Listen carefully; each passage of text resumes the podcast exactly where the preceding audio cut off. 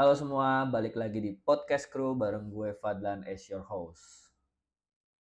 Oke, di kesempatan kali ini gue mau ngebahas tentang uh, gimana caranya bangun tim sosmed, at least dari uh, my experience di crew dan juga gimana uh, coba ngasih insight ke beberapa klien kita dalam membangun tim sosmednya.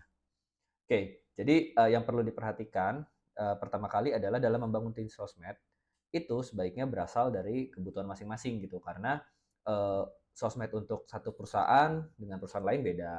Sosmed untuk perusahaan dengan agensi itu beda. Antar perusahaan dengan NGO beda. Jadi uh, kita harus tahu dulu uh, kebutuhan dari tim kita itu apa. Baru kita bikin atau bangun tim sosmed di uh, sesuai dengan kebutuhan uh, perusahaan kita gitu kalau dari experience gue itu gue akan ngeliat dulu nih dalam membangun tim sosmed apa yang gue bisa dan apa yang gue butuh bantuan. Misalkan gue jago di strategi atau gue jago di plan tapi gue sucks at design gue sucks at visual dan gue nggak ngerti uh, cara bikin uh, tulisan yang persuasif tuh gimana. Nah berarti yang gue butuhkan adalah uh, anak desain anak editor anak copywriting uh, dan juga uh, adminnya lah untuk eksekusinya gitu. Jadi uh, kalau gue caranya gitu sih, nggak tahu kalau misalkan ini bisa diaplikasiin ke teman-teman atau enggak. Tapi intinya adalah harus berasal dari kebutuhan masing-masing. Nah, tapi kalau misalkan uh, teman-teman itu butuh panduan atau kayak, ya gue juga nggak tahu sebetulnya kebutuhannya itu gimana gitu, masih blank sama sekali. Um, at least menurut gue harus ada uh, empat orang ini sih. Yang pertama uh, itu adalah orang strategis. Jadi orang strategis itu biasanya yang ngerti soal bisnis dan ngerti gimana caranya manfaatin media sosialnya ini uh, untuk bisa berimpact kepada bisnis atau tujuan mereka. Gitu. Jadi ini seorang strategis harus ada.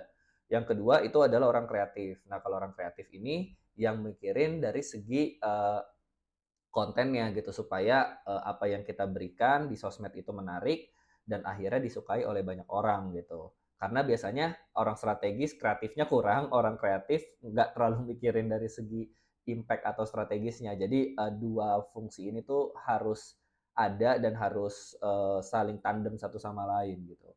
Nah selain dua ini ada uh, yang pasti tadi untuk uh, copywriting gitu. Di mana dia yang akan mentranslate ide-ide si kreatif person ini dan juga uh, memastikan bahwa komunikasi yang disampaikan untuk memberikan impact kepada bisnis itu juga tersampaikan dari sisi strategisnya gitu. Jadi copywriting ini basically kayak orang yang mentranslate ide dan juga mentranslate purpose serta kebutuhan dari perusahaan untuk menjadikan satu komunikatif yang menarik istilahnya kayak gitu.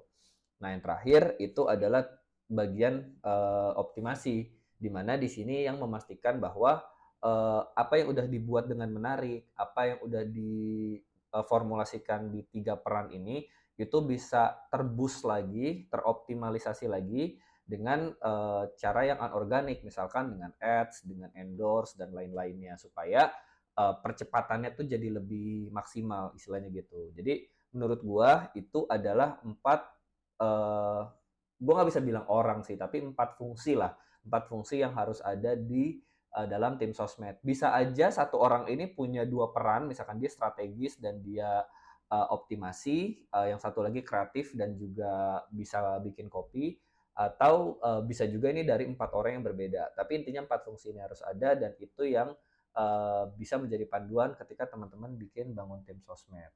Jadi kira-kira uh, itu dulu tips untuk episode kali ini. Uh, sampai jumpa di episode berikutnya. Bye bye.